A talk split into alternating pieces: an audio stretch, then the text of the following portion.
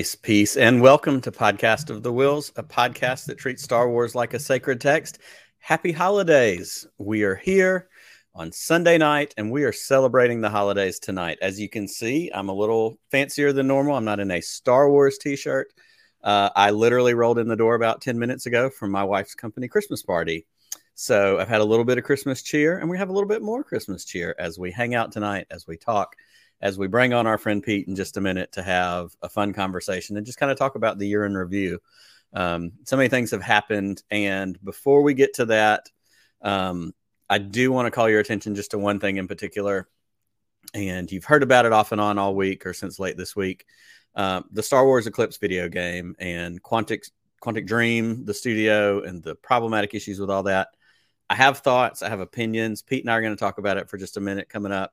But what I wanted to point you to is if you're a listener to Podcast of the Whills, and if you aren't a listener to the Pink Milk podcast, or even if you are, but you haven't had a chance to check out the conversation that Brian and Emma and Chase had on Friday night in their After Dark show, um, Brian sent me the audio of that. So I have uploaded that into the Podcast of the Whills audio feed.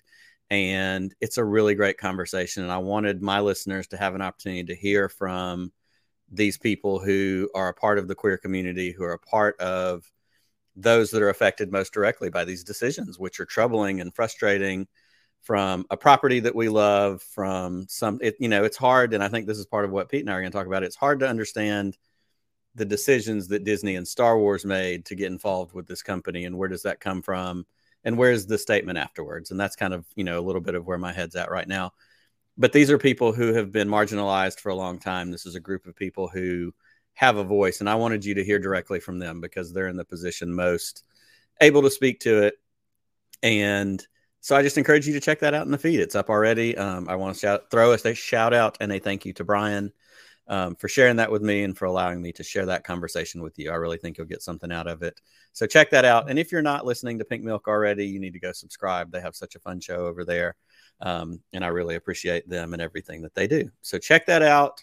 Uh, formulate your own opinions and you know keep pushing that spark of positivity that we know is in Star Wars. And sometimes we have to speak up, and sometimes we have to use our voice to support those who need that support. So I hope you'll check that out. I hope you'll get something out of it.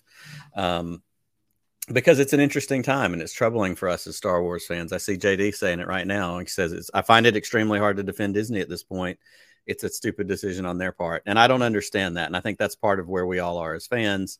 We want to understand more about that decision. Why is it like this? Why is that there? Um, on that note, and that's not going to be the whole show tonight. We're going to have some fun. We're going to talk about it, but I am going to go ahead and bring in my guest. Um, over the course, especially of this last year, this guy has gotten to be a really, really good friend of mine. He's a huge supporter. He deals with me on almost a daily basis when I'm picking his brain about ideas and things I want to do. Um, but he also brings, besides all of his amazing shows like Around the Galaxy and Disturbances in the Force, um, he brings another side to this that we don't always get into and talk to. But my guest tonight, Mr. Pete Fletzer, is a works in public relations and he's a public relations professional and has done this kind of thing for a long time. So I'm going to welcome Pete to the show and we're going to talk a little bit about what maybe some of this means from a public relations standpoint. But first of all, happy holidays, my friend. Happy holidays, Nick. How you doing, man? Good to see you. I'm outstanding, and I'm so glad to get to drag you away from your family for a little bit in your festive holiday sweater to let me, hang let me out. Put it this me. way: at this point in the weekend, um, they're glad to be probably rid of me at this they, point. they so have pushed you away. Well, they pushed me away, but they're happy about it. It's uh, no, it's uh, it's great to be here, and thank you for inviting me. And and I think there's the the topic tonight around you know top seven things that happened in 2021 from a Star Wars perspective is a very interesting one, especially as we end the year with this one. This one did not make my list. Um, That's right. But it it was um, it's really an interesting and challenging uh, situation. You know, it's it's funny. I, I'll be super transparent on all this. Um, so I saw I had heard something some stuff about Quantic. Um, you know when when the rumors were out there and i honestly i I didn't get that deep into it because there were rumors at the time that they were going to be the studio that was going to be working on this. Um, and then the the trailer dropped as part of the um, uh, uh what the what was it the Game Awards? I guess it mm-hmm. was, and we all freaked out. We were all like, "This is amazing! This is beautiful! I can't wait to play it! This is just uh, just like it blew our minds." Um, and then very quickly thereafter, people were calling on the the very real homophobic and misogynistic world yeah. that is the culture, apparently, mm-hmm. of Eclipse. And you know, I, I think one of the things that people tend not to do, and one of the things that I'd always hoped for as this internet thing exploded. Um, and I can say that because I've been working in digital in one form or another for over 20 years. So um, I've been doing this longer than Google existed. And so I was always of the mindset, especially from a PR perspective, that I always hoped that people would use this fact that we have access to every piece of information, right? In the palm of our hands, literally in our phone, you can pull up any piece of information you want. And I hoped, and it was my my belief that people would be, become smarter and people sure. would start to use the opportunity to get in from instead what happens is and we see it with uh fandom menace kind of things we see it in politics we see it in anything that's volatile people go and they find the information that they want and they they join those groups and they stay close to those groups but i always one of the things that i always do is when i hear things like we're hearing about uh quantic mm-hmm. I went I did the research. I mean, I sure. immediately in fact you and me and and Jerry and Scotty were all we were sort of mm-hmm. texting each other back and forth. And the first thing I found was that pieces of the case were thrown out by the French court. Right. Um, but I also found uh, other pieces. And at the end of the day, I think we need to look at this as clearly there's a culture issue with this organization. It doesn't matter if the case was thrown out, honestly. Mm-hmm. Um, if this is the way the perception that's out there. And it's interesting to watch multiple viewpoints from people who want to. I think we all want to, as Star Wars fans, and after we saw what we saw, we all want to just jump in and play this game, right? I mean, there's that's this right. mindset of, oh my god, it's beautiful. It's it's the High Republic. That's the other thing that's so strange about this. Is mm-hmm. the High mm-hmm. Republic, which is this beautiful open space for everybody to play, that's and right. and um and so we started to to do the research and started to look at it and um uh, you know to, to ultimately get to what you're, you're sort of the way you set it up is yeah. it's a really bad pr decision. Um mm-hmm. it, i mean first of all the game is probably you know you talk to anybody who's in the gaming industry what we saw was very to even half that stuff probably won't even appear in the game. So i'm hearing that the game isn't even going to be ready till 23 24 Right. Um, so they're so early in the stages, which means that the paperwork was signed sometime after 2018, which is when all these allegations were leveled against Correct. this company, which means somebody at Lucasfilm either ignored the research or didn't do the research, and neither one is acceptable, and made a really bad decision. A really bad decision, especially as they uh, clearly the uh, Star Wars, Lucasfilm, and Disney are doing everything they can to maintain this level of inclusivity, and so they they really dropped the ball here. And there's really no other way to put it. There's really, I I mean I as a Star Wars fan who happens to be a heterosexual white male, I was really hoping that I could find something to be like, well, but there's no buts here. There's no, well, it happens in every single company. It, it, does. But if it's at the top of that company, see, one of the arguments, I'm sorry, I'm just rambling here, but one, of the, arguments, one of the arguments that I read was yes, but there's a lot of great creators that are, are doing this. It's at the mm-hmm. management mm-hmm. level, but the management level is the one that's going to make the money. Right. So this this Craig, whatever his name is, um, Cage, David Cage, Craig, uh, David Cage. That's right. Yeah, he he's going to make the money from this. and so I, I hate to say it, it doesn't matter who's working on it. He could have an entirely diverse group of people working on it. But at the end of the day, David Cage is putting money in his pocket, and he's the guy which is the source of this culture issue, who said things literally like, "I'm not on the record, right? So I can lie." These are these are this is eh, these are not too, good people. correct. This is too ingrained in the organization. And look, I get it. You can't just quit your job because you don't like it. And I, you know, part of me wants to be like, if you can't, if you sh- don't feel like you should be working there, you should leave. But it's not easy to go get a job. That's right. Also, yeah, so it's I, ultimately it's just a really bad decision, and I don't like it, and I don't understand it. Is is mm-hmm. what what the biggest well, and, problem I have is. And I think for and part of my wondering, and again, obviously there's a lot that happens. There's a lot of moving parts in companies and public relations in statements, but like we're to a point now, and I think this is as much of it for Star Wars fans, and certainly these marginalized Star Wars fans in the queer community, the statements against women, all of these people that we're at a point now like we're ready to hear something from Disney and from Lucasfilm yep. that says, yeah, we made a bad mistake. Yeah, we're going to, you know, we want to continue forward with this game and we're looking for a new developer. Joey said it.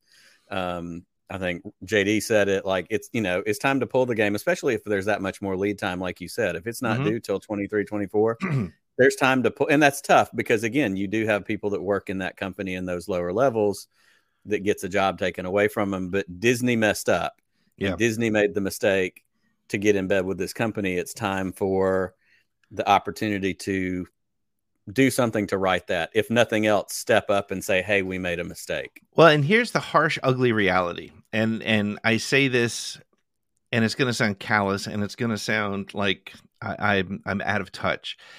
But the thing to really remember is that, unfortunately, ninety percent of the video game buying public is unaware and Correct. frankly doesn't care mm-hmm. about this sort of thing. And sure. so they will buy the game. And and and and so Disney is let's face it they're playing a numbers game. And this is mm-hmm. why they this is why they didn't make a proactive statement on Gina Carano. They just Correct. let the contract expire and didn't fire her because that's a that's a more comfortable and frankly it's easier to do that mm-hmm. way. Mm-hmm. Um, my prediction is that this game will never see the light of day. It's going to go the way right. of thirteen thirteen or Battlefront three. I think yep. the concept, whatever the story is that they're building, because it's High Republic related, since we don't know enough about the story, it'll probably mm-hmm. survive and end up being somewhere else. But this this will casually, quietly go away because that's that's the easiest way for Disney to handle it without having to piss off middle America. Let's face it, there's a lot of dollars that come in from a group of of of people that don't care about don't have an issue with this. That's yeah, right. yeah. I mean, honestly, um, I think you talk to a lot of people, they'd be like, "Oh, I don't care." So they don't like they don't like a group of people. That's right. fine by me. And it's ugly, but it's, it's well. And I think, and I've seen this, you know, from several of our friends. I think Jackson actually was one of the first people I saw that posted something to this effect, which I certainly agree with. You know, but there's a strong version of you know, voting with our dollars on something yep. like this too. If it makes it out and it stays, you know, within Quantic and it's like, I won't do it. I mean. I have too much love and care and respect for those brothers and sisters of mine who are affected by these kinds of things. And, and I think also, go mm-hmm. ahead. No, I was going to say, I think the thing that sucks most about it is High Republic has has opened the doors and welcomed all people. Absolutely. And this this is the this is a place that everybody's going to want to play. Yep. And and unfortunately, the audience that felt most welcomed by High Republic is now the most damaged That's by right. this decision. Just in one fell swoop, just like yep. that. Yep. Um, you know, and then uh, and I think too, and uh, Framey said it earlier. Um, these abusive cultures at game studios don't seem rare, and I think that's also true. While I'm not an expert on it, there were issues at Blizzard. There were some issues, I think, at BioWare Activision, at one point, yep. like Activision. There were some, yep. you know, throughout the video gaming industry, there are some similar issues to this, which may not have popped up as much on our radar because we don't get Star Wars games all the time. Right. Um, but that's another, you know, cultural thing overall that our friends are having to deal with, whether it's in Star Wars or any other franchise. Yeah. Yeah. And, and again, I just having been in PR most of my life, I don't understand how this got as far as it did. And and who didn't sort of raise I mean, it's not like the Quantic stuff was unknown. Correct. Um, it all it takes is a search of Quantic Dream and it's one of the first things that pops up, mm-hmm. um, it, they, which speaks pretty, pretty poorly of Quantic Dream that they haven't done a great right. job of of burying the search results. Um, mm-hmm. So it's it's somebody should have or maybe they did and that that might make it even worse is somebody in pr raised their hand and said listen guys this is this is a nightmare. This is a mess yeah. uh, whether we believe it or not whether it's founded or not it's a pr mistake. And somebody Absolutely. said i don't care we're doing it. And that's well and that's the, the other thing that fascinates me so much is you know when i first saw that clip whoever posted it initially it came across initially like it was a leak Yes. But then very quickly we realized no, this was shown on stage at an award show. This was an intentional decision right to put this out. If it was a leak, not that it makes it any better, but it would almost be a little bit more understandable. Like somebody got this out, it wasn't supposed right. to get out because this hasn't been resolved. Right. Then you can but shuffle willing, around. Yeah. Mm-hmm. The willing decision to put it out in you know prime time in a video game award show indicates that somebody went, yeah, let's go ahead and do that, yep. which is adds to that problematic in the decision making, um, just like you mentioned. So, yep. I don't know. Um, I tend to agree with you. I don't know that this game ever makes it to the light of day. Um, at minimum, I hope that it gets moved to a different studio and has the opportunity because, again, we want this era. There are so many people yep. Who want, you know, I saw, you know, we watched those clips and, like you said, we were texting back and forth. Holy crap, look at yep. this. And, you know, look at the, the battle station and look at, you know, all these other things. Fake Voldemort at the end. Like we're in for all those things. But yeah. all right after that, then that sour taste comes in and we realize, oh, this is really problematic and this is really not as good as it seems on the surface. So, and, and I think what's for better or worse, and and certainly probably for worse, I think we all need to just sort of strap in and recognize and be prepared for the fact that there will be no statement. Do right. not expect a statement. Expect it to disappear. Um, expect it, it, because if you launch the first Star Wars game in years, right, since Jedi Fallen mm-hmm. Order, mm-hmm. and it's shrouded in any sort of negative media, it's going to hurt. So it's not going to happen. But you, I would say, I would put a lot of money on on against them ever making any statement about it. It's just going to disappear. Yeah. yeah, it seems that's the most likely path. In fact, it would be almost a I don't want to say pleasant surprise because that puts a good spin on. But like, if they did say something, we'd all be yep. shocked. Right. Um, yep. So obviously, a lot of thoughts there. I do want to, you know, push one more time if anybody's just tuning us, joining in a little bit late. Um, in our podcast of the Whills audio feed i just put up this afternoon the pink milk after dark show from this past friday night with brian and chase and emma and they had a great conversation and they speak way more to this issue hmm. than i am able to as members of the queer community. Um, and so i really would love to encourage y'all if you haven't already listened to that episode or if you didn't watch them friday night go check that out listen to what they have to say. Um, those are important voices and i'm glad to you know help spread it out a little bit more. So check that out um, Pete, I appreciate your thoughts on this, but we're going to pivot into something a little bit lighter. We are here for a holiday show. We're here yes. for some year end fun. Yes. Um, and I've kind of let you go, and so you're a little bit halfway through, but we do have our drink tonight. Um, Sorry, once I started talking about Quantic Dream and it's time to. I was like, yeah, let's just start drinking. That's right. we're, we're going old school. We've got eggnog tonight for everybody watching at home. got some eggnog, threw some bourbon in it because, well, that's how eggnog works. What we do. That's right. Yeah. luckily, I have another off to the side. I'm ready for two. That's right. So. He'll, he'll, be ready for a cheers. refill. So cheers to you, my friend. and, cheers to you. And thanks for sharing those thoughts.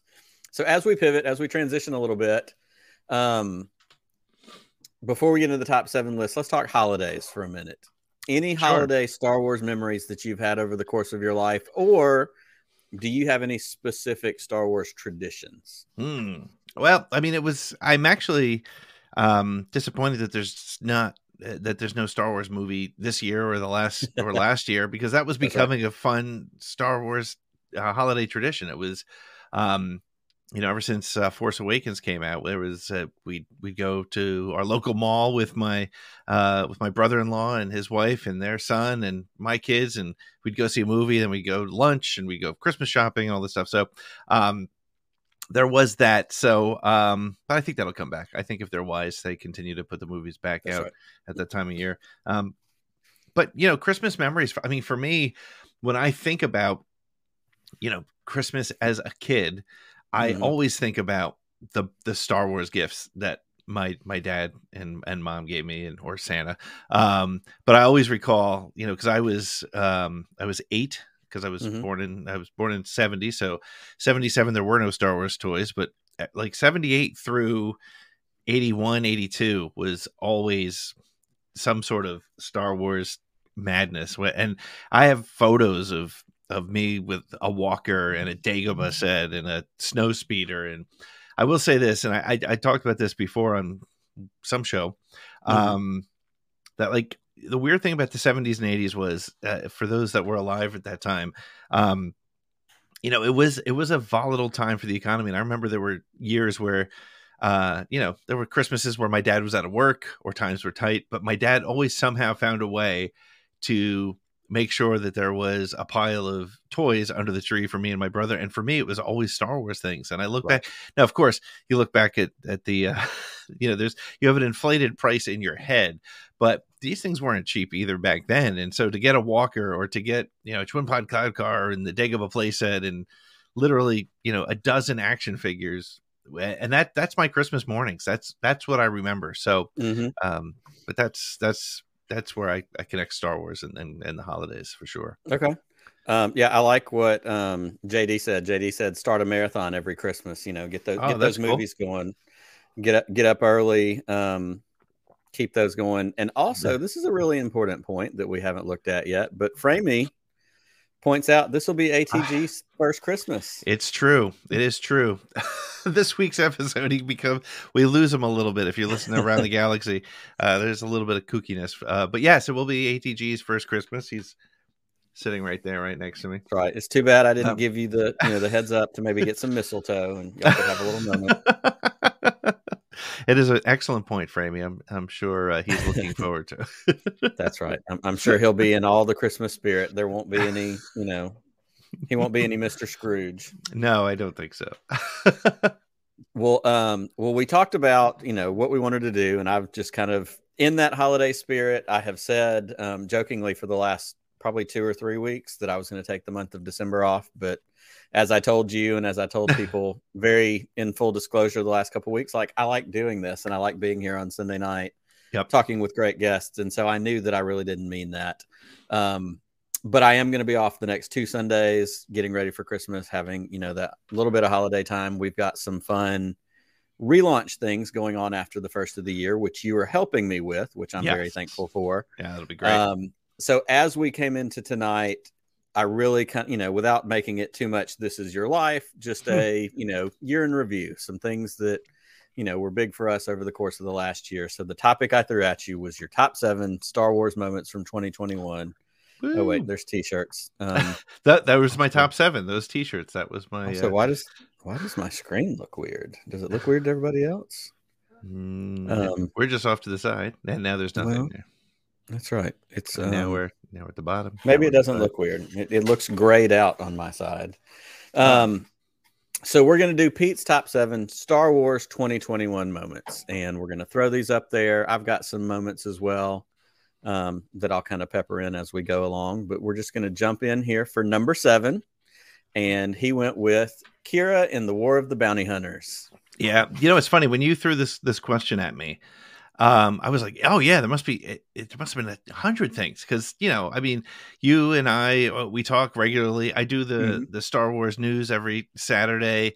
Um, but honestly, there wasn't a lot of major things. There was a lot of discussions, a lot of grumblings, a lot of um, rumors, a lot of couple controversies.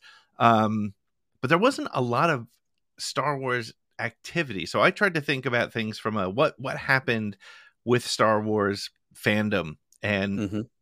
this one was the first, very first one that jumped into my head, um, because it, it you know, it, it kicked off uh, this whole just we hadn't seen Qi'ra since the end of Solo, and we were waiting right. to see what happened with her. And this for for a, a franchise that lives on leaks and has things spoiled and ruined way too regularly, the fact that this one did not get out is miraculous and the fandom freaked out and it was fantastic it was really cool and it actually got me to uh to to follow this series a little bit so mm-hmm.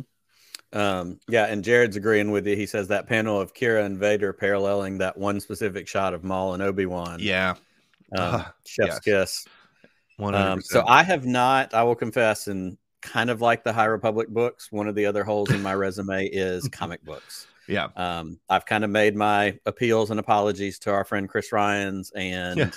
you know, told him I need to kind of work with him to let him, you know, point me in the right direction, get up to speed on some of these. Um, and I know this one has been very well received and has been yeah. very popular um, over the course of its run. So I think it is a very fitting first entry into your list. And I don't think it's it's bad to admit that. I mean, the challenge with the comic books, and honestly, I I read most of these, and one of the reasons I did was because I did, you know, I did one of the episodes for Chris Ryan's Quick Shots. Um, so I had to read it, which was important. Uh, but on top of that, I, I, and this this will get me some hate, but I always feel like comic books end up like trying to put too many ingredients into the recipe, and like there's too many things going on, and but you know we we now have the one from this past week where Qi'ra mentions Prince Xizor from uh from the shadows of the empire. So it's cool to see stuff coming to life there. I i too am not a huge comic book guy but this series this more of the bounty hunter stuff has been really really interesting so. Absolutely. It's definitely of the ones that i've kind of heard people talk about it's near the top of the list of ones that i would like to check out. So maybe that'll be something to prioritize in the new year. Um so for number six we have episode one of the bad batch. Yeah. I, I mean think we could go a lot of different directions with this one. I, I think so. For me, it was I did not know what to expect from Bad Batch, and now you'll note that I didn't put the whole season of Bad Batch because I felt like it was a couple of episodes longer than it needed to be. If I'm being transparent, I enjoyed it. I really loved everything about it.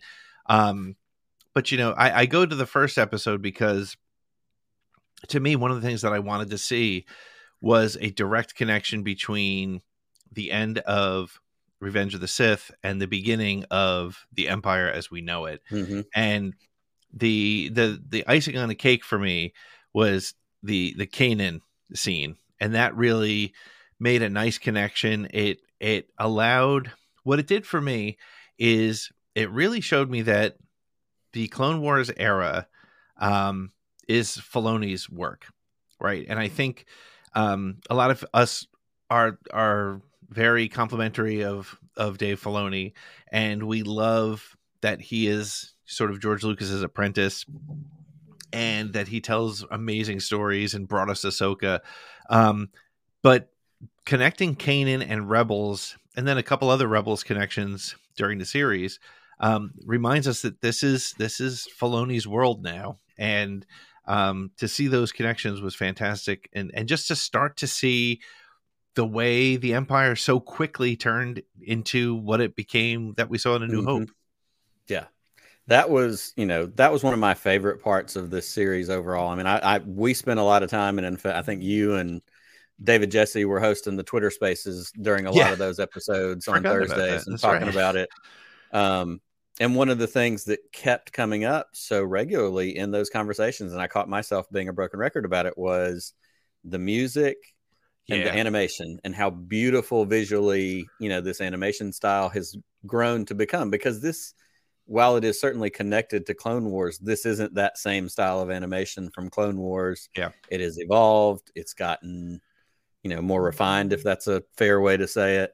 Yep. Um but it just made it stand out. But the other thing i loved so much about this series especially in those early episodes was exactly what you said seeing the transition from the old republic or to the from the um from the clones to the empire yeah yep. and seeing the transition in you know chain codes and registering and all the people that had to go through all these things that again they planted those seeds in mandalorian they planted yep. those seeds at different points along the way and you see it pay off and again it that's one of the big things that i think and you have been the one i think that has said this before that animation is continuing to do for Star Wars is fill in yeah. stories, plot points, gaps, and that's very evident because I think four of your seven things on your list are animation and non-traditional Star Wars media related. Yeah, because they're that good. And then, of course, again in this first episode, since you called out episode one specifically, we get Baby Kanan. Yep. And you know to have that moment with his master. Um, there's a lot in this one because I was not the Bad Batch arc in season seven of Clone Wars was okay, but it didn't yep. sell me. What I, sold me was the last yep. four episodes. But yep. by the time I watched this first episode, I was hooked. I was all in. Yep. I, I agree, and I think one of the you know you you mentioned the animation style, and it's funny because now you go back and because we're you know we're all such you know sweaty Star Wars nerds that you, you go back and you watch an arc or you watch a handful of episodes, and it really is. I mean, it's it's like watching the difference between A New Hope and The Phantom Menace. It's from a from a style standpoint, from a uh, I mean, the lighting in the final couple episodes of Bad Batch were was just it was as good as any live action series we've ever seen. And so yeah, I mean it's it's beautifully done. But episode 1 was just a great introduction to the series and and a great connection. And what I'm finding the animation is doing really well and um possibly more so than the live action stuff is it's paying off for people who invest in the full stories. You can yes. still enjoy it at the at the surface level, but if you've been watching since Clone Wars and Rebels and watch there's little things in there just for you and I think that that's mm-hmm. that's a great way to do it. Absolutely. I, I wholeheartedly agree and it just it, it's you're a big proponent of everybody finding their way into Star Wars. Mm-hmm. And, you know, what is the different door that you come through?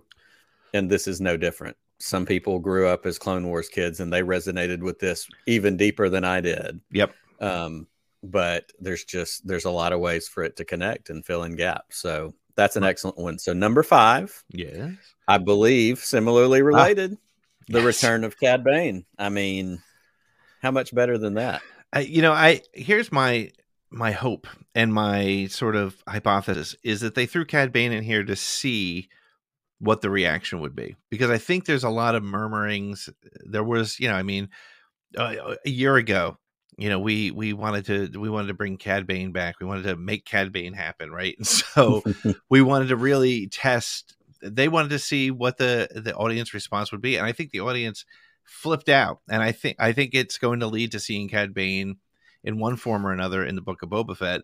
Um, but I forgot it, it, caused you know I've, I was a Cad Bane fan because I remember seeing him on Clone Wars, mm-hmm. and I just remember I liked him, but I couldn't remember why. But then I went back and I watched the Cad Bane episodes of Clone Wars and and just loved him. But I think the thing that I loved most about the Cad Bane episode was he was just really solidified as nothing more than a traditional Western gangster gunslinger. Gunslinger, yeah. Which was so great. I mean, the shot, the wide shot of mm-hmm. him versus Hunter is perfect. It might be one of my favorite framed shots in all of Star Wars animation.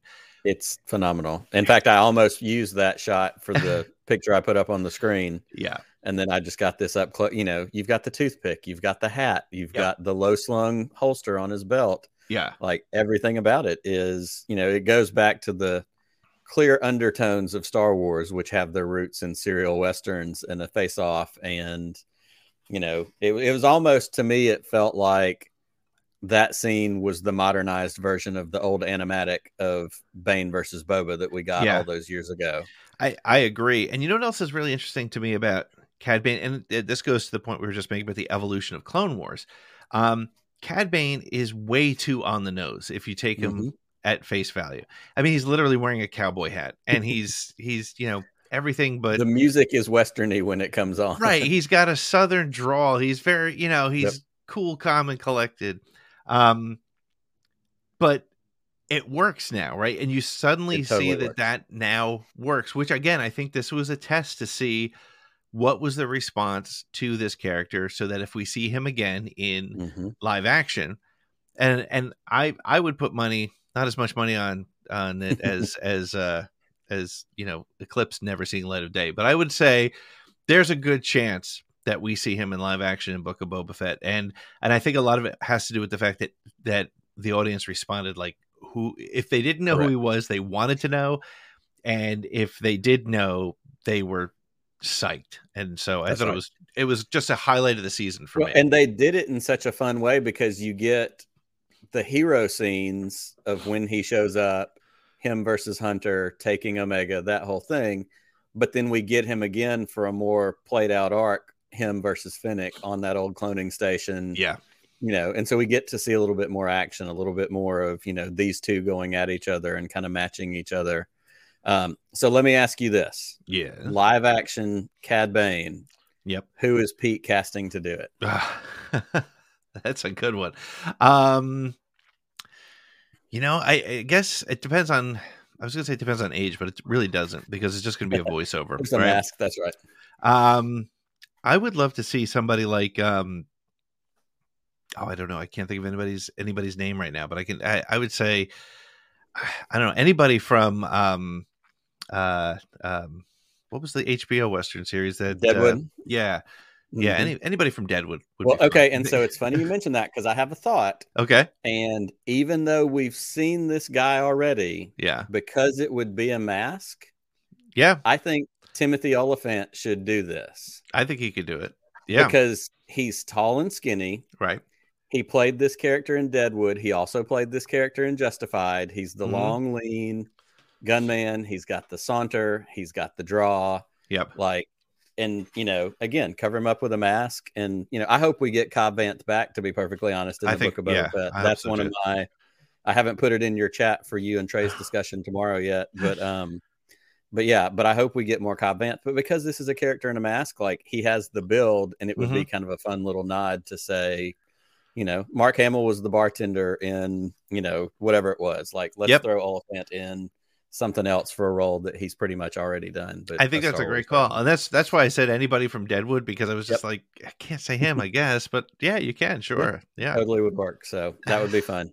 um, all right, so that was number five. We're going to keep going. We're going to hit number four, which is Omega as Boba Fett's sister. yeah. I, I I love this because I am the first to admit that I was a huge proponent of the fact that I believed that Omega was some sort of Palpatine Same. derivative, right? I mean, I, I put out the the you know the picture of her standing and and the picture of Palpatine's animated version with the hair and the stance and so I was wrong and I was extremely happy and you know what I liked about it was you know one of the things that I liked about the Force Awakens was the way they kind of just sort of casually threw out that Kylo was uh was Han Solo's son.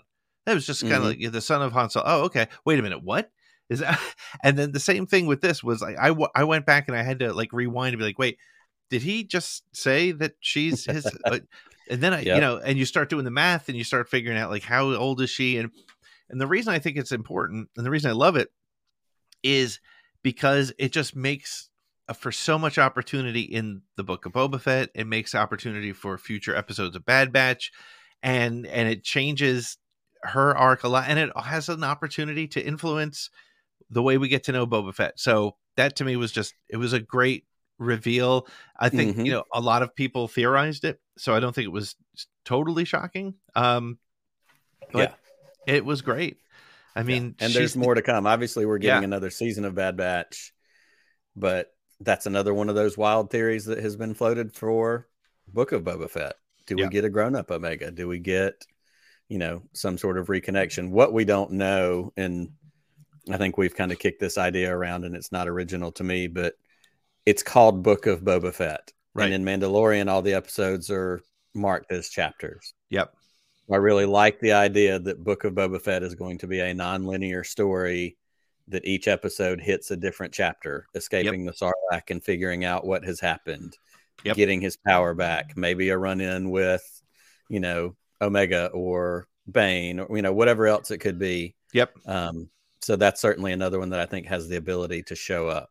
Yeah, yeah, and I think just the the, the fact that she exists gives Boba some some additional motivation in one way or another, Right. whether positive or negative. So, yeah, Motivation, and that's the key to any good hero or story. absolutely. Um, all right, so that was number four. Number three, we're going to jump into the Book of Boba Fett trailer. So we've got a lot Yeah. of connection here, a lot of a lot of synergy, as you as it were. yeah.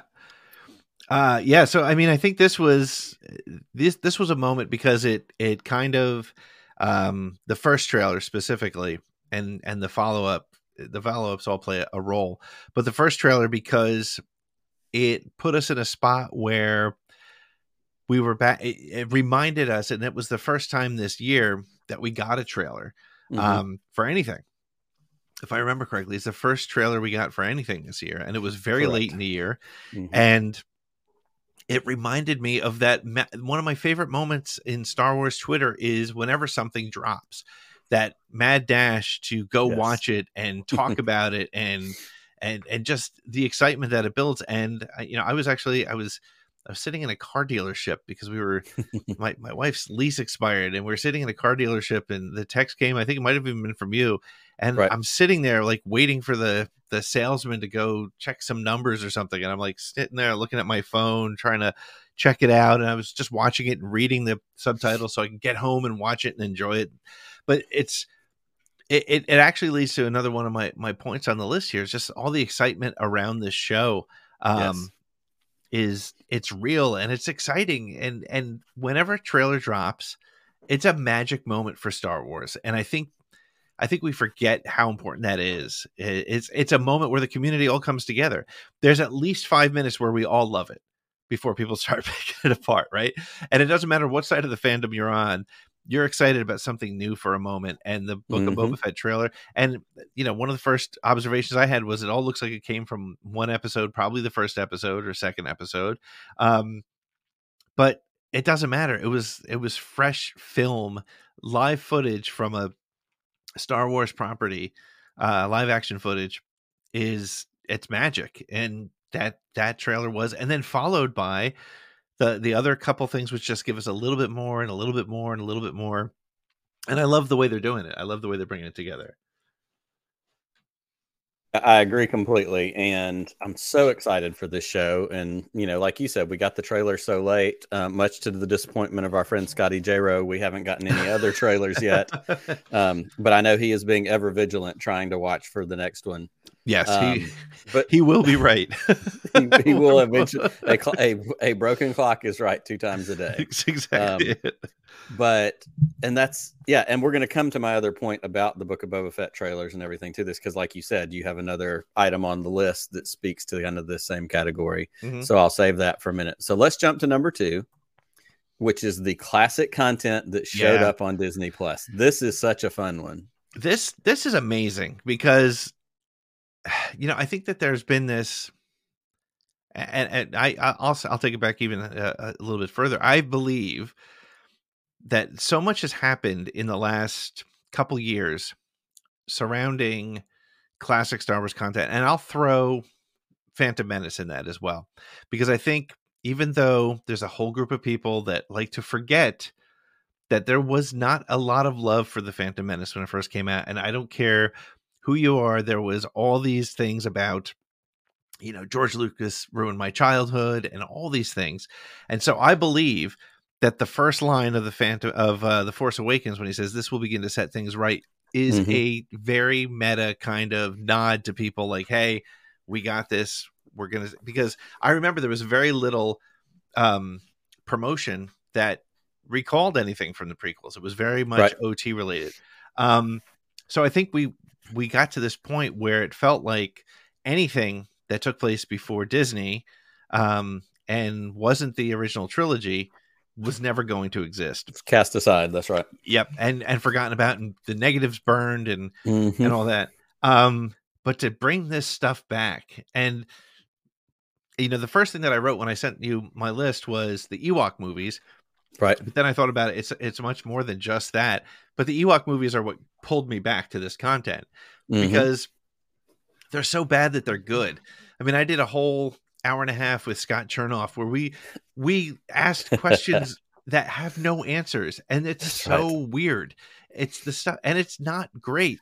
But Star people forget like part of Star Wars is not great.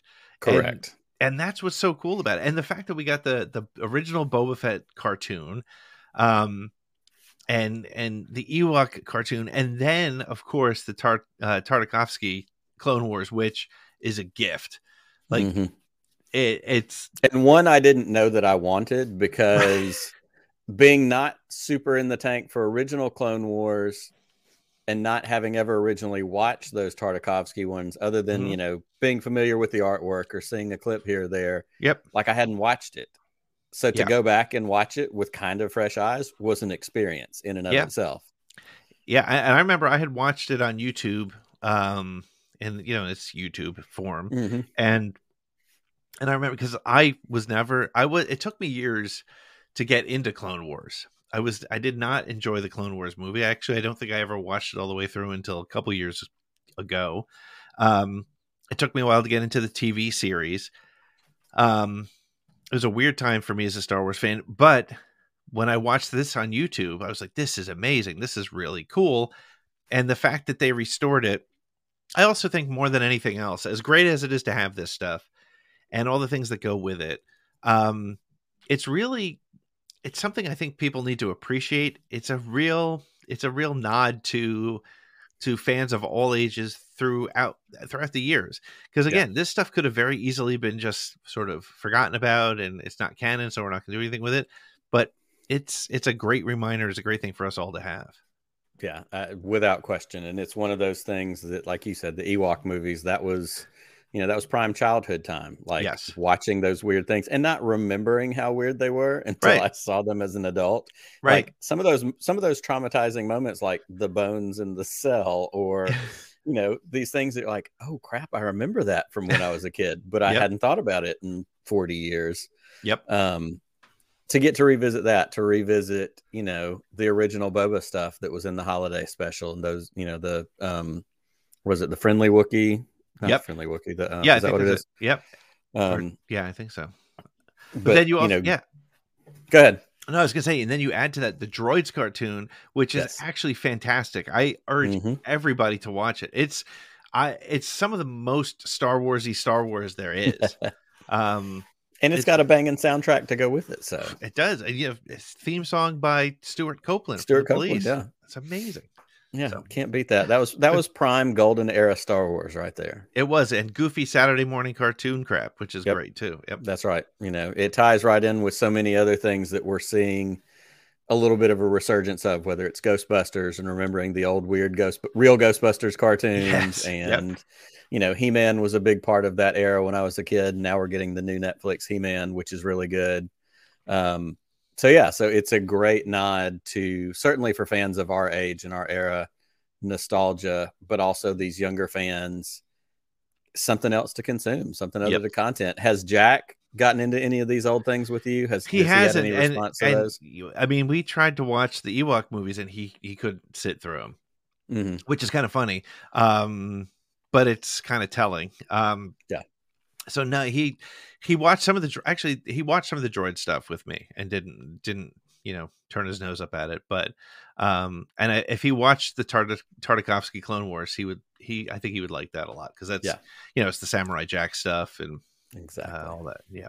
Maybe maybe that can be your christmas break project is to that's right. try and sit him down. we're gonna watch that's this. Right. I, I, have pour, to be honest another eggnog. There you go. I have to be honest i haven't watched the ewok cartoon uh, okay. series. I just haven't gotten back to that. Like that's right. I have to watch Biomes. It's an investment of time. time. It is. It really is. awesome. Well, um, well, we're gonna move into number one, and I know a lot of what your thoughts are about number one because I have those same thoughts. But um, and I retitled it a little bit from what you sent to me, but we're calling it the Bobazance. He's back. The return of Boba Fett. All the way around. Like yeah. this is just, you know, this is a big one for this year for sure you know, it's amazing that Boba Fett is as popular as he is. And you know, there was a time not too long ago, and I I've heard it on other podcasts that would now probably deny it, but um, there there was a, a whole common line from people saying he's overrated. I don't care about Boba Fett. Let's move right. on. I don't need to see him in in the Mandalorian. Let's move on.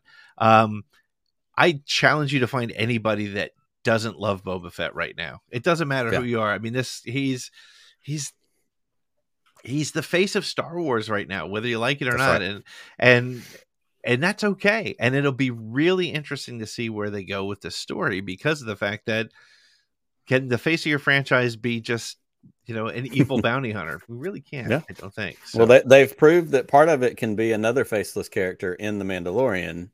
So now we're bringing in the Mandalorian that we already knew. Yeah. Um, you know, and and playing off of that. And I will say, I was never a hater. Right. But I was also, even as an original trilogy kid and somebody who grew up with like, I just was never impressed by Boba Fett. Like he yeah. was cool looking, but he had like nine words of dialogue and yeah. he died in what seemed like a kind of punk way. He got yeah. hit by a blind Han Solo and fell into a burping armpit in the desert.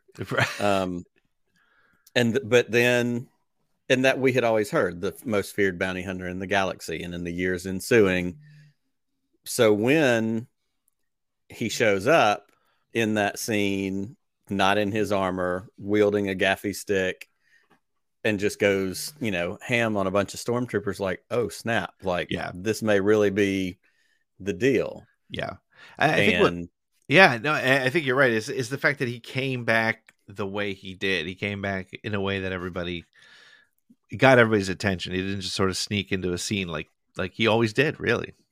Yeah.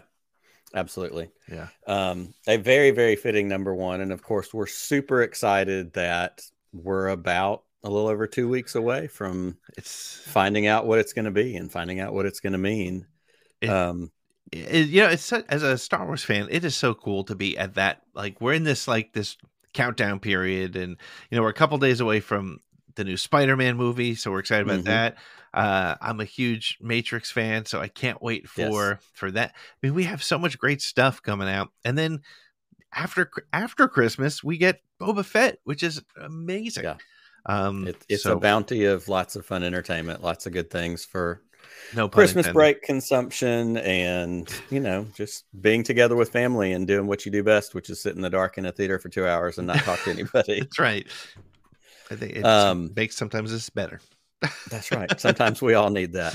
Uh, well, that is a fantastic list, and I'm so glad that you shared those. And like I said, it stood out to me that there was a lot of animation and some non-traditional media on there. But I think that that's an indicator and a nod to what we're continuing to see in Star Wars here more recently, and the recognition of that tool. One that didn't make the list, but easily could have been on it was Visions. Visions was so yeah. unique and special, and stood out and brought nine different things within that one umbrella yep. of stories and styles and you know so much of that kind of stuff um, so it's exciting to see animation continue to get what it's get we know we're getting more bad batch yep. um, there's rumors potentially of you know a Maul you know something maybe down the line which yep. i would be all about you know some more of that storyline there's been rumblings of more visions which would be awesome as well yes absolutely. Um, but, of course, we all want more rebels, but we think at this point more rebels is going to show up in the Ahsoka series. Yeah, more rebels equals Ahsoka. I think. Correct. Yeah, at this point, but you know it's interesting because,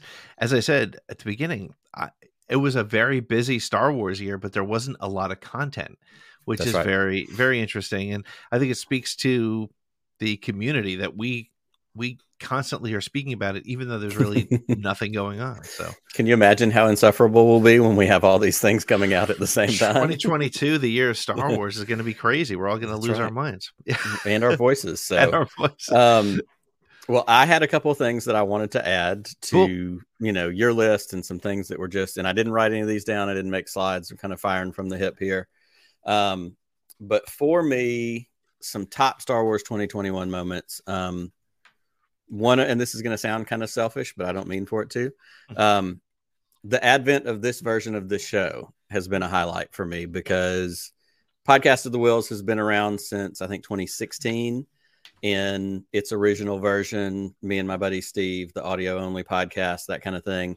Um, but when pandemic hit and when this year started, you know, we were doing the Book of Boba or the Mandalorian recap shows. Mm-hmm. And I've told this story several times, but when that ended, it was kind of like, well, crap, what are we going to talk about now? and it just kind of hit at a perfect time where he had gotten really busy with a bunch of stuff in his life. I still had some extra time on my hands helping with my family and being home a lot. And so I transitioned into what this show has become, which is Sunday nights and a live stream. And I've really been blessed to have some amazing guests on. I've made friends through doing this. It has really truly become the thing that I look forward to in the week the chance to get together and connect with this community that I really do cherish about a subject that I love so much. So, to be very sappy and to be a little bit selfish, one of my highlights of this year has been transitioning into what Podcast of the Whills has become mm. the consistency of it on a week to week basis and just getting to spend time with my, as my wife likes to call them, my weird space friends. Um, it, it, means a whole lot. So that's certainly a highlight for me. Um, one of the other ones, and I have to shout out, um, Framey said it. They said they were sure that your number one would be Podathon 2021. Uh, um, it is way up there on my list, and you went more literal, like these are things that we got in Star Wars. Yeah. Um, so I'll take I'll take all the emotional picks, even though I know that they are important for you too.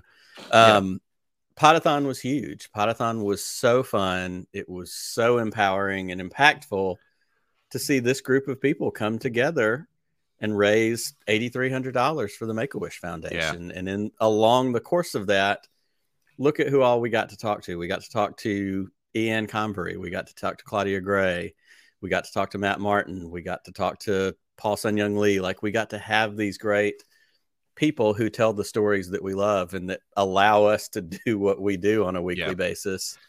Yeah. All for charity. And that was, I mean, it was huge. I sat in this chair for like 15 hours that day and I was ready to do it again the next day because yeah. it was such a good experience. It meant so much to so many people.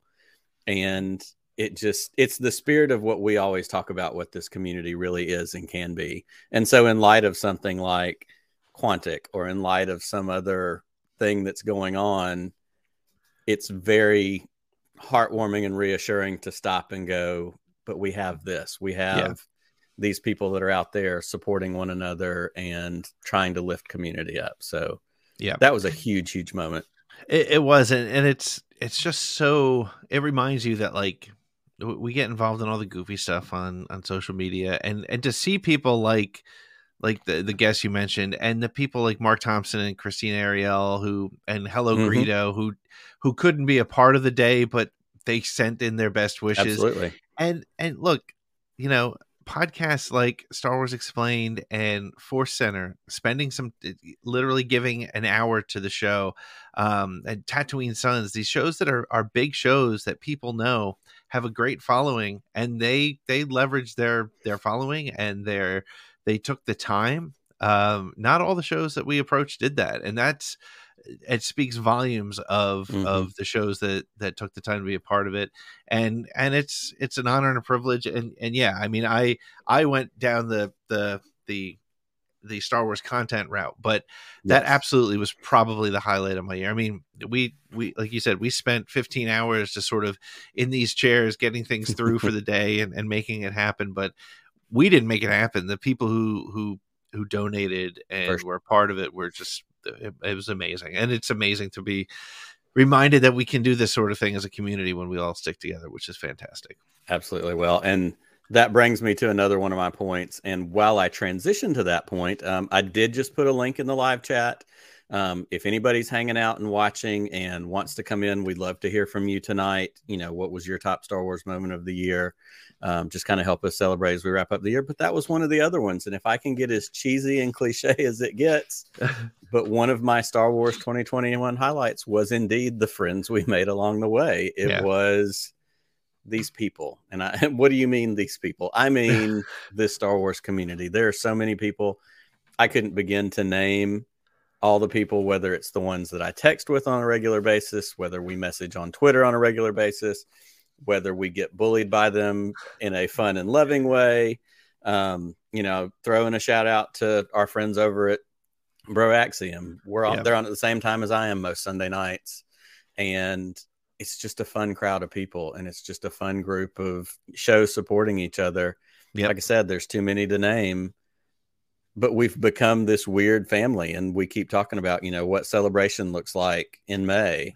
Yep. And, you know, I've said if I can make it there, I'm hugging everybody I see. I don't give a crap because that's what this community has meant to me.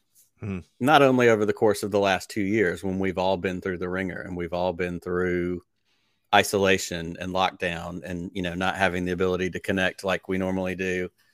But then out of that, growing true friendships and growing partnerships. And, mm-hmm.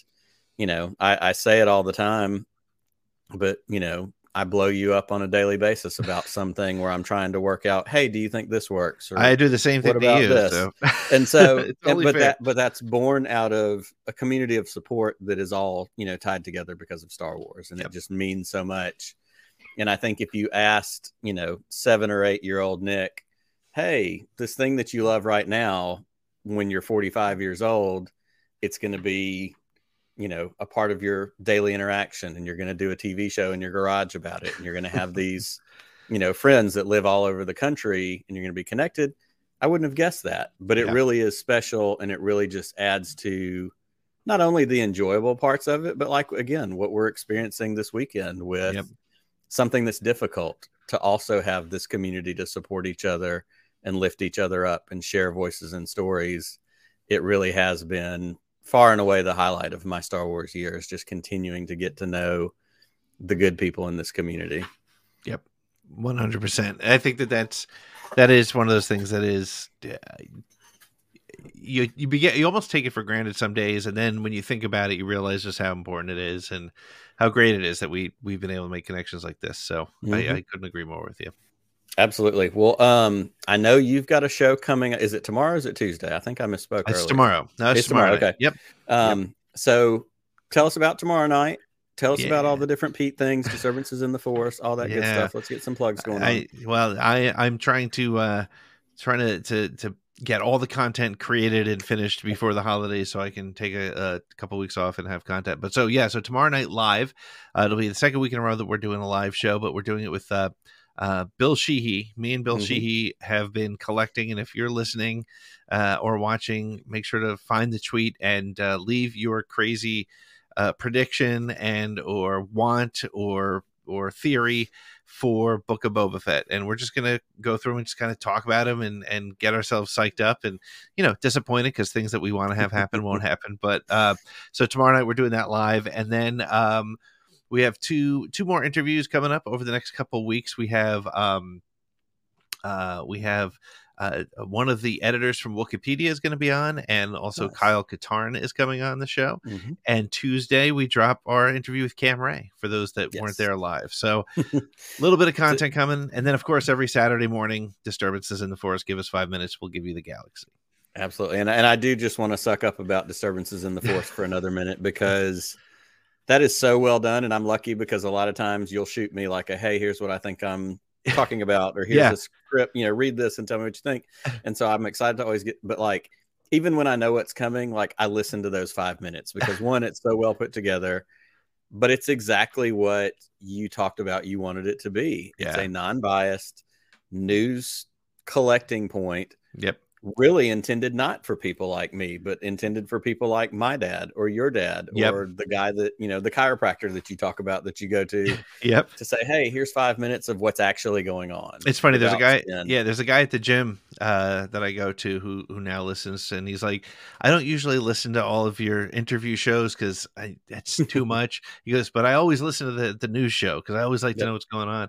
And it's funny because I think that that's one of the things if people do nothing else with disturbances in the Force, I love that you know you you listen to it and Framey I know is a big fan and mm-hmm. and um but I think my only ask would be that people share it with people who are Star Wars fans Absolutely. that are getting their news from Mike Zeroh and Doomcock and people like that. Go just give them uh, get them to look for this every week to keep up with the stuff and um yeah and it's fun and you know honestly it's good for me too because it kind of it sort of it brings me kind of into my PR days, right? I got I got to look and pick the top five to seven stories, and I got to keep the stories short. And there's been a couple times where I've had to catch myself with an opinion, and it's kind of fun to write pure news, right? Because we're all so opinionated. But uh, I'm glad you like it. It's it's a lot of fun to do every week. Absolutely. Well, as you know, everybody knows you're on Twitter at ATGcast. Mm-hmm. Um, you of course have our friend ATG3 hanging out behind you um, everybody's favorite sassy little uh, review reader. Um, I know he's going to get a promotion in the new year. I can just I I hope so. Yeah, he's, he's yeah. going to get to take on some more responsibilities. I have episode 150 coming up uh, in a couple weeks on Around the Galaxy. My daughter's like, "You should have ATG three as your guest." I was like, "I don't know if I could. I don't think people could take an hour of him." But you never know. Maybe that's the challenge for you to accept. right. um, well, I can't thank you enough. One for being a friend, but two for hanging out tonight and spending some time, you know, wrapping up the year and looking at what we're excited about in the next couple of weeks with Boba Fett. And like you said, 2022, what's it going to bring? Are we going to get Kenobi? Are we going to get, you know, so many other possible things? Um, but I wish you and your family the happiest of holidays to all of our listeners, to all of our watchers. Um, same to you. You are a crucial, crucial part of this show. You're a crucial part of why I do what I do, what I love to do. Um, and I will, even though Thanksgiving was a few weeks ago, we really keep being thankful through Christmas and holidays. So thank you for being a part of this show. Thank you for being a part of the podcast of the Whills family, the Around the Galaxy family, the Star Wars family. Um, you know, I won't say you're why I do it because I would do it if nobody watched because I'm a nerd and I like to talk about Star Wars but it just becomes so much more fun when I know I've got these fun friends to hang out. So thank you for that. We are going to take the next couple of weeks off. We're going to relaunch in January. I've already got several guests booked um, for the first few weeks of the year. Some surprises. Somebody I've been chasing for probably four or five months now. Um, we've circled in on a date for that. We're also going to do change it up a little bit. So you're going to see some things that look different. Um, but the core of podcast of the Whills is going to remain, and we're going to continue to be the podcast that treats Star Wars like a sacred text. Um, so thank you for that. I could go on and on about how thankful I am, but it's time for me to shut up and go in the house and watch Yellowstone with my wife, who's been waiting for me. Um, so thank you to everybody. Happy holidays to everybody. I hope you have the best time with your family, with your friends, with your loved ones. And until we see each other again, may the force be with you always.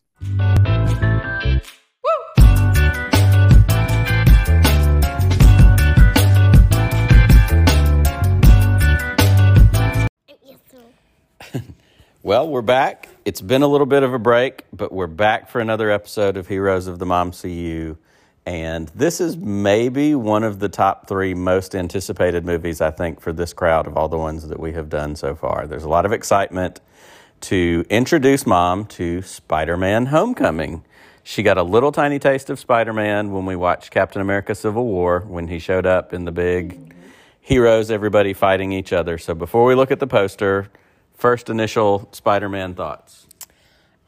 I'm excited. Mm-hmm. I like Spider Man. We mm-hmm. just got done watching Miles Morales and Into the Spider Verse. Mm-hmm.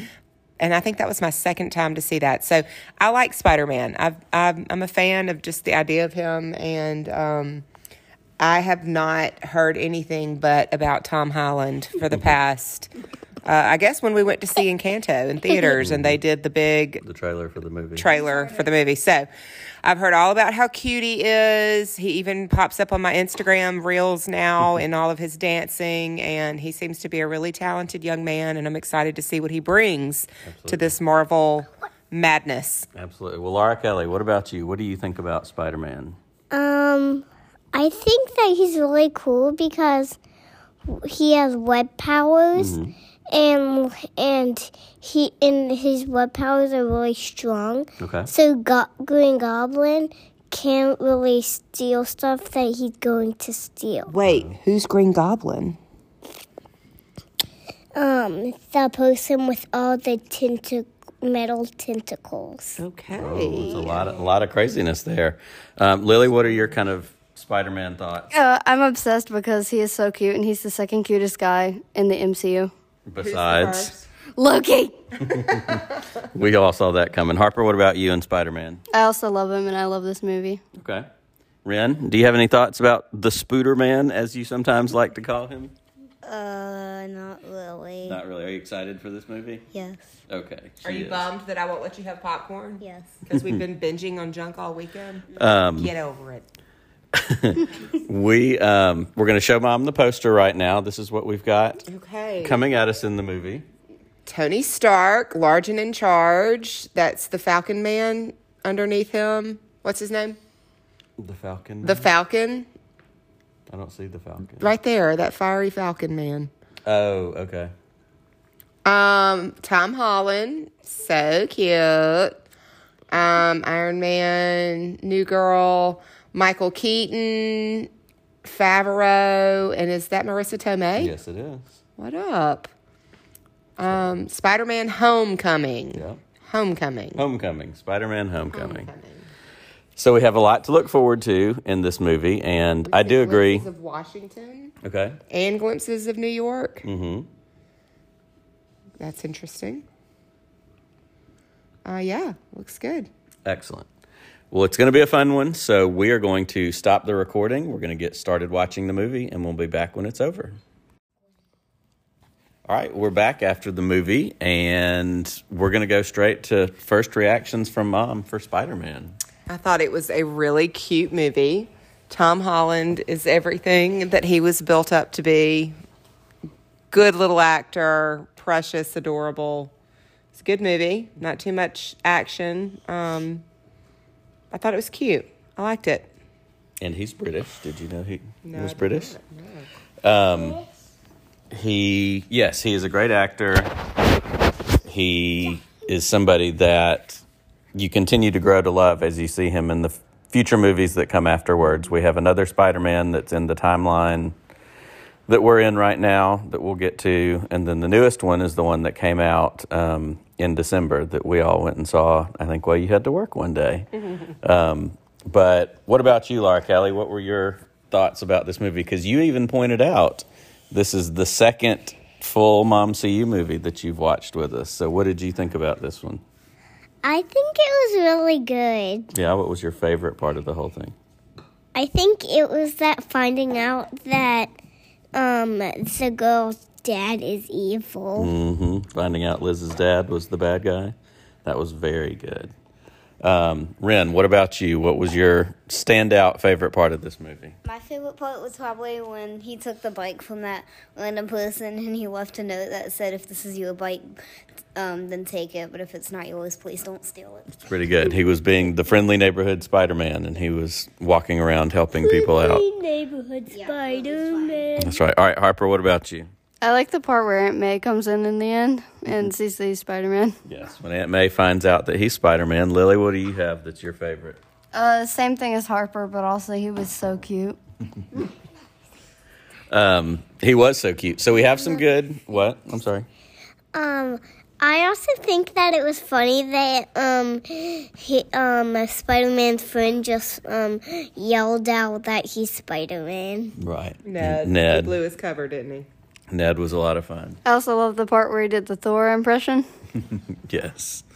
Um, yeah, Ned was a lot of fun. So we do get some new characters in this. We get Marisa Tomei as Aunt May, He as was- mommy identified on the, the poster. He was And very is funny. MJ significant? Is she Yes. co- she's coming back. She's coming back. Because I've heard you girls talk about MJ or perhaps that one of you's drawn MJ or something like that. So she kind of piques Yes. my interest a little bit. Yes, she will definitely be back. And that actress, um, she and Tom Holland are actually boyfriend and girlfriend in real life. Really? Mm-hmm.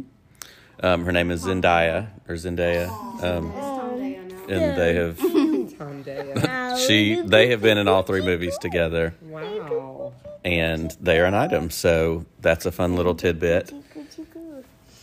Enough. Um, so we do get Aunt May, which is has been a traditional Spider-Man character pretty much from the beginning of Spider-Man.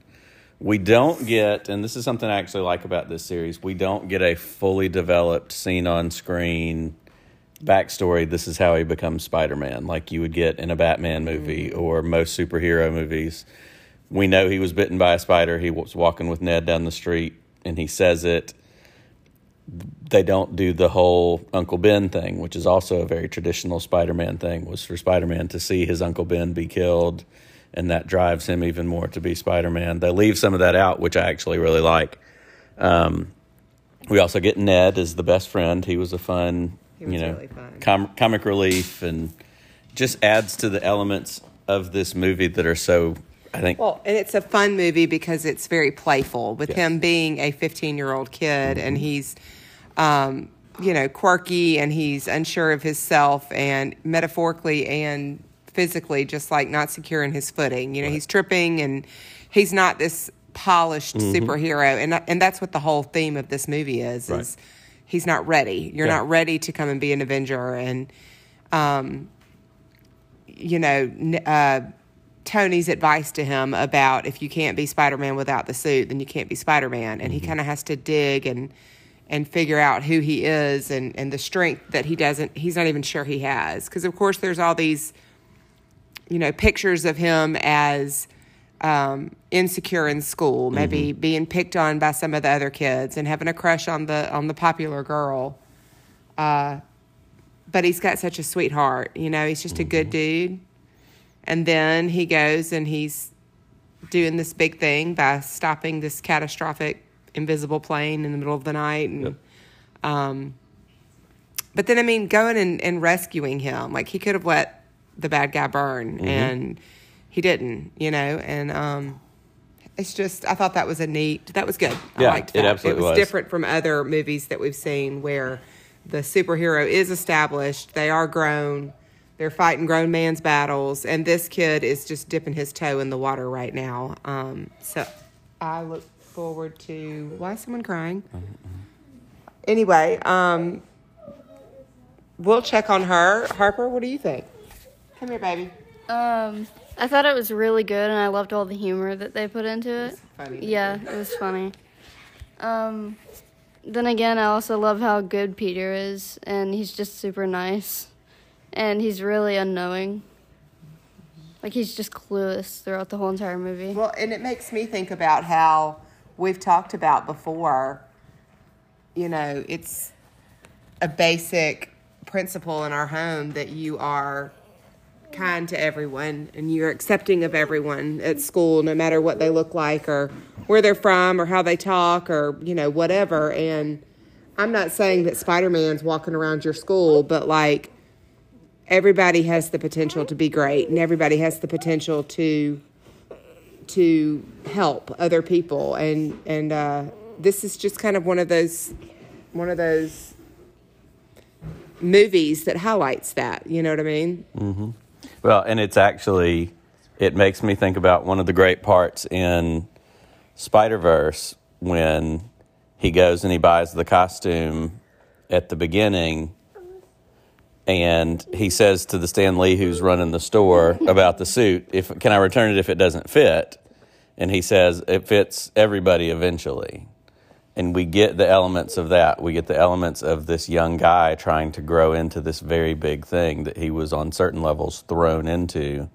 Um, so I really loved how that kind of had an echo in, you know, what the other thing that Miles says, you know, everybody wears the mask or everybody can wear the mask, which is a lot of what you're talking about. Um, Um, I also found kind of an Easter egg um, when he has like the homemade suit. I think um, then it looks like the Tobey Maguire human spider suit. yes. yeah. Yeah, the wrestling suit from the first one. well and just talking about the kid you know that sits in the back of class and knows all the answers and is super nice to everybody it's it makes me think of what we've watched recently is the um, karate kid.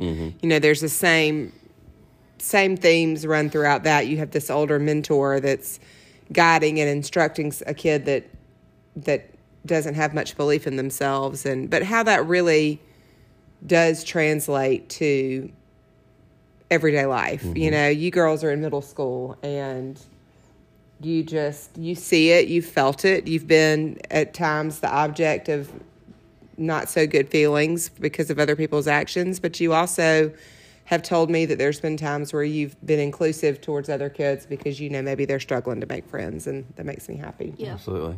Well, and I think another, again, part of what is so endearing about all of these movies is it is, it's a superhero movie, but it's wrapped in like the 80s Brat Pack movies. Like there's a lot of those same vibes of, you know, Sweet 16 and Pretty in Pink and, you know, Breakfast Club. Like there's all these little nods. They're in high school, they're whatever. I loved the um, Ferris Bueller moment when he's running through the backyard and it feels like the scene in Ferris Bueller, and then they cut to the TV in the guy's backyard where they're watching Ferris Bueller, and it's the same part, and he screams out, "Hey, great movie!" and keeps going, um, because they have those same, again, just the coming of age movie vibe that I think is so fun, and I think it's part of what speaks to everybody. Yes, ma'am. Um, and there's also Uncle Aaron that comes in there. Yeah, that was a good Easter egg. Uncle Aaron, who shows up and says, I have a nephew that lives in this neighborhood. Um, also good. leading towards Miles. Um, so, what are any other? I know, Mom, you made a couple of notes. Was there anything that you highlighted that you wanted to bring up?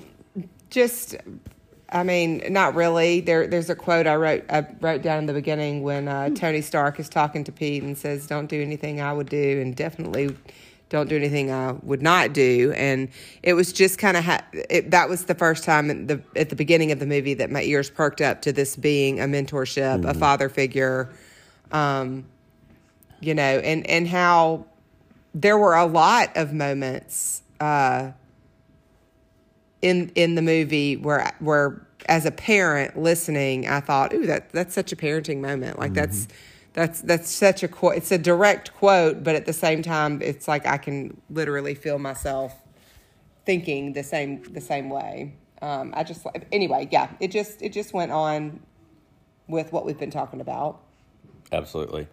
Um, so, as we get ready to wrap this up, as we talk about final thoughts, last looks, anything else that stood out to you? Harper, is there anything else that stood out that you wanted to either highlight or bring up or mention? Um, no, not really. Okay. Lily, do you have something? Um, also, uh, I realized that Vulture is from like a Marvel comic that Harper has, and uh, he actually like Spider-Man actually does try to save him when he's like his wings like get on fire, and Spider-Man saying that he wants to save him. That happened in the comics? Yes. Really? So just one of those great movie moments where they brought a comic panel or a section to life for something that we can check mm-hmm. out. So let's do this as we wrap up. Usually we end this by pick saying prior to this movie what our previous favorite was and if this one replaces it. So I think for Harper, um, is it Thor? It's Thor First Thor. Always going to be. Thor. Always going to be. She has Yeah. said it's always going to be Thor. So until that one. until that one. So this one doesn't replace Thor. No, Okay, Lily, what was what's your favorite? Thor. And does this replace Thor? No. No, it doesn't. Okay.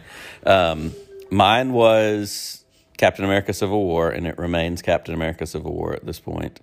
Um, I really do enjoy that movie. And I love these movies. And like I said, it's one that moves up every time I watch it. Uh, but it's not enough to change my ranking. So then we come to mom. What was your standing favorite? I mean, my favorite was taken by Black Widow when we watched her a Last time. few shows Mm-hmm. back. And honest to goodness, like a movie like Black Widow compared to Spider Man are just really, in my opinion, not even comparable. Absolutely. There's so many different factors. Like that was, I loved Black Widow. I thought that was an incredible, incredible movie. Mm-hmm. And so, no, Spider Man does not take the place of that. But I will say, like I enjoyed Guardians of the Galaxy, I really did enjoy this. And I look forward to future Spider Mans. Yes, and that one will come not too far down the line. Um, so now, Laura Kelly, what was your favorite before this? It was Black Widow, right? Yes. Okay, now does this movie replace Black Widow as your favorite, or is it still Black Widow? Still Black Widow. Still Black Widow. I think that's an excellent choice. And then we come to Ren. Ren, what has your been has been your favorite prior to now? Uh, I kind of. Was it Civil War? Yeah. I think it was Captain America Yeah. Civil War. So does this replace that, or is it still Civil War? I think it replaces. Really? Okay. So you really love this movie a lot. Yes. Outstanding. Well, I love that it does And have it has Captain America. and America. it has some in it. Captain America in it. So He's like, is there any more of these? I, lo- I love that. Yes, those were some fun Easter eggs. Captain America recorded PE instructional videos. I'd be really That was wanna- hilarious. I really want to be in detention by now. Um, Hysterical. very very funny so we're going to wrap this episode up and we have gotten we're not teasing or being secretive about it anymore but the next movie the next episode of this will be black panther which i'm very excited about That is like that is a rite of passage. It Like I is. have, you, you have to see Black Panther. I'm yeah looking forward to and it and that. it's one that it it may be a hard it may be a replacement for me when we get to that next part um, so that will be coming up hopefully soon we'll have to see how schedules go and school and work and all that fun stuff but as always we thank everybody who listens. We thank you for being a part of this crazy Mom CU adventure that we're being on. And we are going to wrap this up. And so until next time avengers